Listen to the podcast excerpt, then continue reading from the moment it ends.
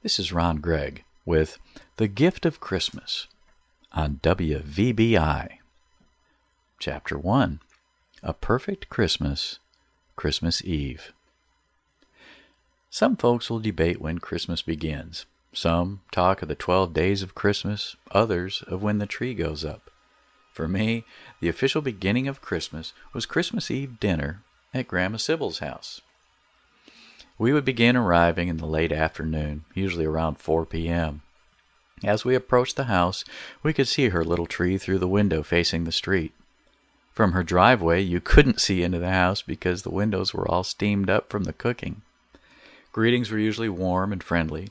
Grandma Sybil would come to the door wiping her hands on a dish towel that she would tuck into her apron before greeting us. When we entered the house, the smells of cooking engulfed us. The house smelled delicious. The Wagners would either already be there or be just behind us. It was an extended family gathering. Sybil Larson was Grandma Sybil to the Gregg and Wagner families. There were no blood ties here, only love. Her modest little home was a castle to Jody, Nancy, and me. We would say our hellos and rush in to put our coats on the banister. The banister would be buried in coats by 5 p.m. The next step was to check out the Christmas tree. Grandma Sybil always had a tiny tabletop tree that was decorated with ancient ornaments in tinsel made of lead. Sometimes there were ornaments the girls and I made in Sunday school or school, but most were antique beauties made of glass. Her living room was cozy and warm. Conversation was always lively and friendly. Between Bill Wagner and Dad, the adventurous tales were fascinating. Mom, Marge Wagner, and Sybil would busy themselves in the kitchen. Marge and Mom usually brought some dish from home and then jumped in to help Sybil with dinner preparations. As the dinner approached, the girls and I were occasionally recruited for chores like setting the table or fetching things the kitchen crew needed. Before long, dinner was ready and we were all seated in the kitchen. The girls and I sat wherever we fit. Some years the little house was almost crowded when our older siblings were present, and later even more so when they had their own children. If there was crowding, Jody, Nancy, and I sat on stools at the buffet. We didn't feel left out, we felt special. Christmas Eve dinner was always a great time. Dad would offer a prayer of thanks, and we would all dig in. The food was always excellent, home cooked, and filling. It was impossible to leave this house hungry, even when it wasn't Christmas. When the plates were empty and bellies full, we slid our chairs back and moved into the living room. We kids were tasked with bussing the tables and washing dishes. It didn't seem so much as a chore as it was the final step before we got to open presents. When the dishes were done, we went into the living room to join the adults. We anxiously awaited the word to pass out presents. To kids, gifts are the centerpiece of the Christmas holiday.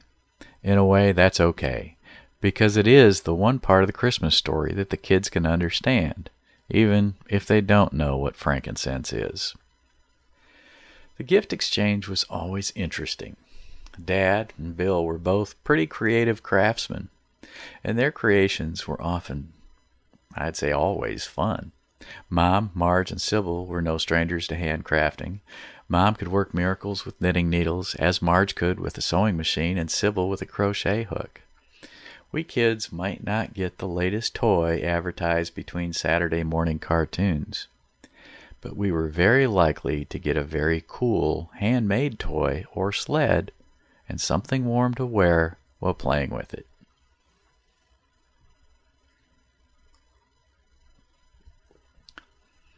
Soon it was time to haul away the wrapping paper. This is when the coffee and dessert would come out. There is only one dessert that sticks in my mind from these wonderful evenings French vanilla ice cream with creme de menthe drizzled over the top. There wasn't enough alcohol in it to have any effect on us kids.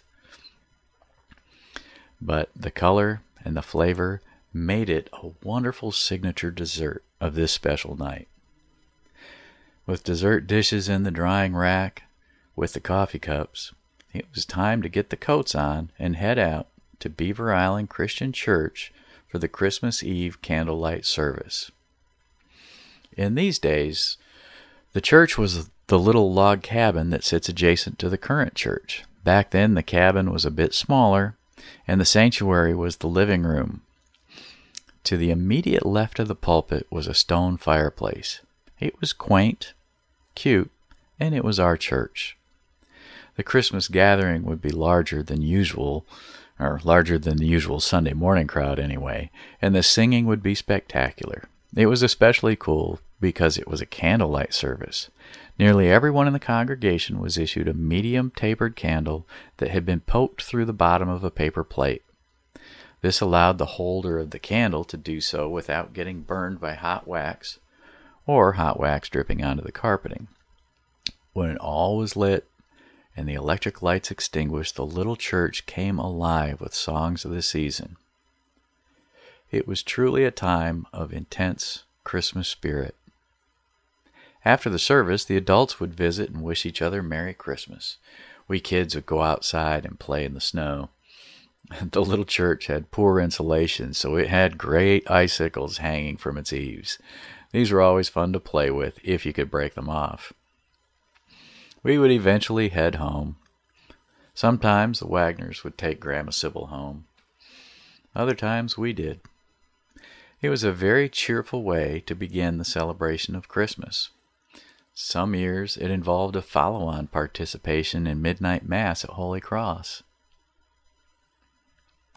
This was a double the celebration, although the Holy Cross congregation generally had a more subdued approach in their hymn singing. The Beaver Island Christian Church congregation had an attitude of if you can't sing in tune, just sing loud, which we expressed exuberantly in these moments. The church was always decorated very beautifully, and there was usually special music performed by a local artist. The experience was very worthwhile, even to the children. With midnight mass over, I was usually pretty tuckered out. I was envious of the kids who would return from mass to open presents, but in my later years, I understood that I would have been far too tired to really enjoy it. I would take off my winter gear when we got home, set out some cookies and eggnog for Santa, and go to bed knowing that tomorrow would be the best Christmas ever.